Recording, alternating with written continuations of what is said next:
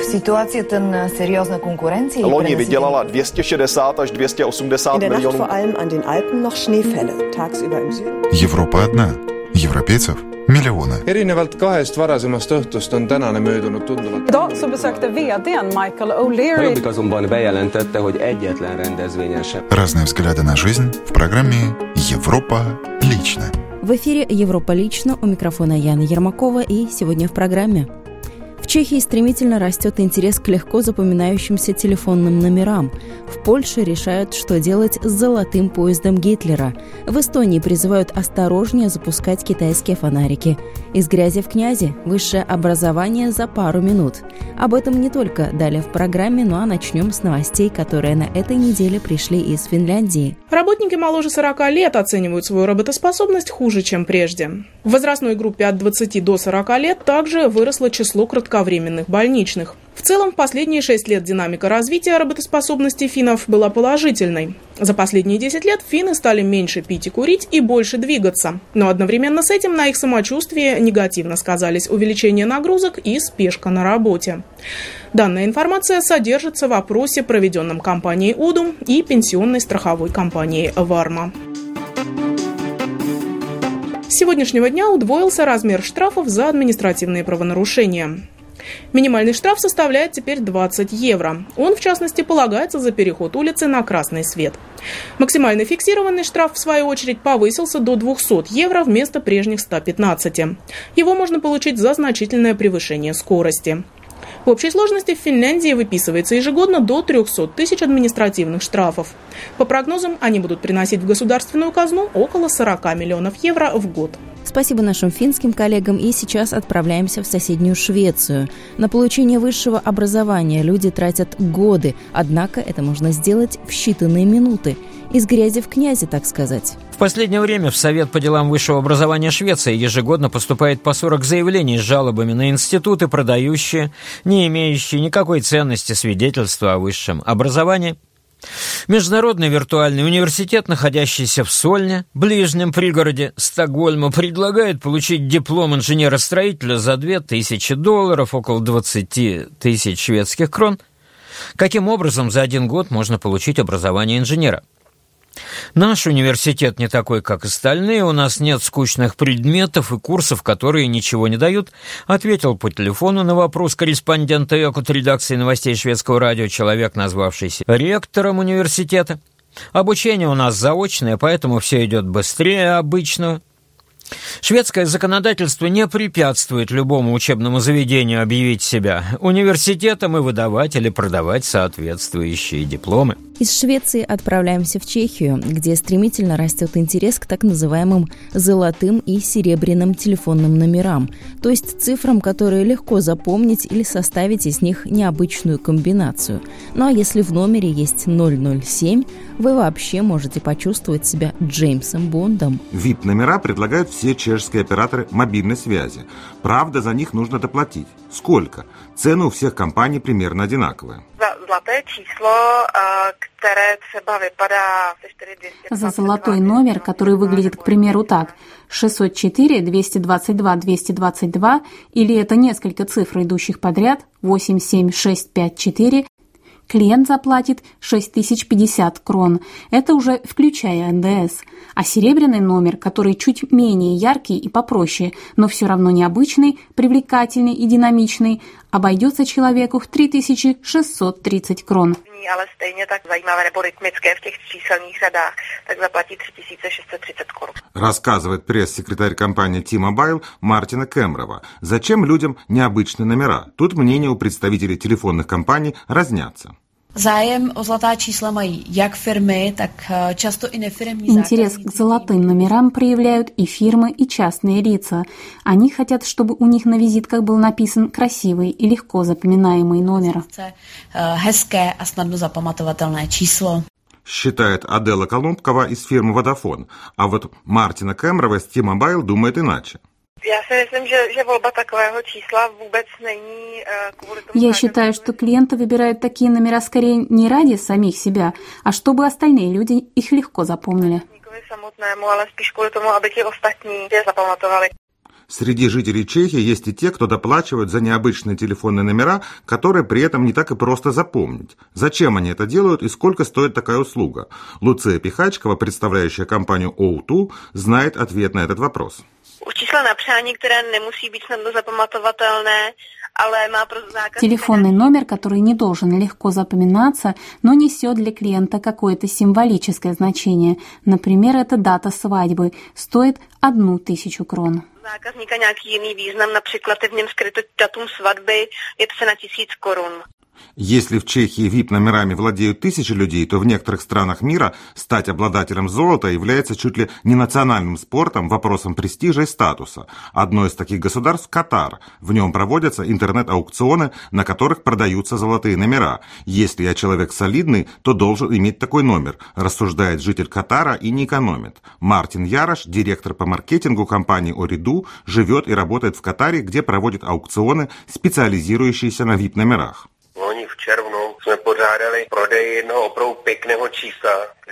В июне прошлого года мы продали один по-настоящему прекрасный телефонный номер. Семь из восьми чисел в нем одинаковые. На интернет-аукционе клиент купил его за 10 миллионов реалов, что составляет 2,5 миллиона евро или 70 миллионов крон. Я бы назвал эту покупку серьезной инвестицией. Это скоро 70 миллионов крон. Pořádná investice.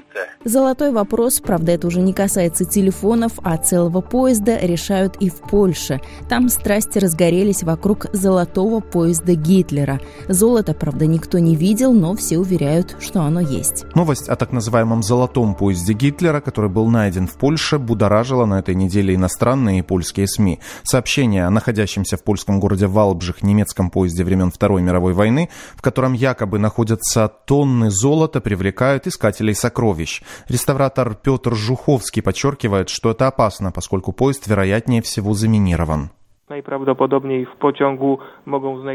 Вероятнее всего в нем находятся взрывоопасные материалы, он может быть заминирован. Все заинтересованные лица должны воздержаться. Многие ведут, я знаю, свои личные расследования, но стоит их приостановить. Поезд, который, скорее всего, был брошен немецкой армией в начале 1945 года на территории Польши, обнаружили двое мужчин, поляк и немец. О своей находке они сообщили властям Валбжиха, однако не указали местонахождение поезда, в котором, по их словам, находится золото. Мужчины заявили, что готовы передать поезд властям после того, как им пообещают 10% от стоимости находки.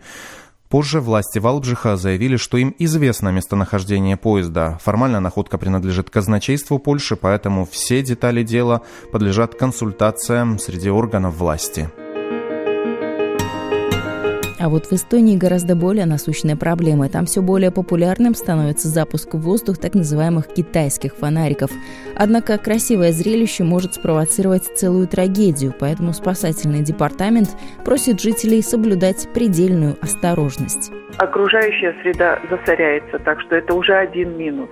Э, из-за них могут происходить э, возгорания, пожары, поскольку довольно-таки очень сухие дни у нас были. Если фонарики улетают куда-то в сторону леса, деревьев, это может быть вызвать пожар.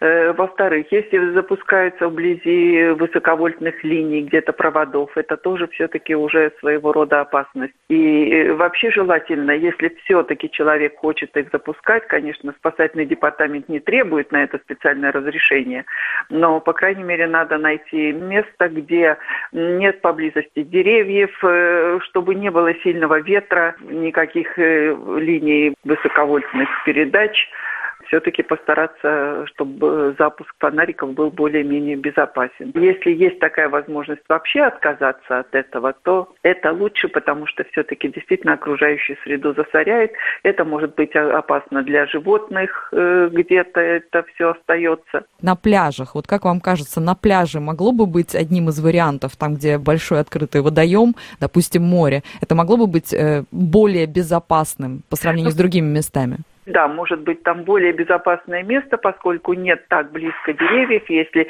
ветер в сторону моря, то, естественно, фонарики улетят туда и, может быть, в конце концов приземлятся где-то там в воду. И, и, по крайней мере, пожара не возникнет. Вот таким образом, это не самое плохое место для того, чтобы запускать фонарики. Допустим, человек, который запустил этот фонарик в небо, заметил, что он куда-то не туда полетел, и что возникла какая-то опасность, опасность возгорания. Нужно ли информировать спасательный департамент об этом? Ну, в принципе, если человек уже видит, что действительно, может быть, даже куда-то зацепился фонарик за дерево, и, естественно, вероятность э, того, что видно, что уже надо проследить. Если что-то загорелось, то непременно, конечно, нужно вызывать э, спасателей, потому что своими силами это не потушить, и э, этот огонь может распространиться уже на другие деревья, и будет массовое такое возгорание. Были ли на вашей памяти пожары, вызванные возгоранием, да, которое произошло от китайского электрического фонарика? Но вообще таких конкретных случаев, к счастью, мы еще не наблюдали, чтобы вот какие-то были серьезные происшествия. Из Эстонии отправляемся в Болгарию перенимать ценный опыт. В Болгарии добровольцы оказывают помощь бездомным, строят передвижные домики. Движимая недвижимость уже завоевала большую популярность. Мы сталкиваемся с ними ежедневно. Они осматривают мусорные баки, ночуют в подземных переходах и скверах. Их одежда дурно пахнет бездомные.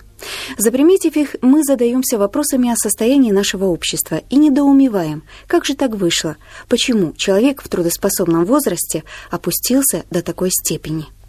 Ответы на эти вопросы дает анкета, проведенная среди бездомных в Софии добровольцами, участвовавшими в проекте «Городские кочевники».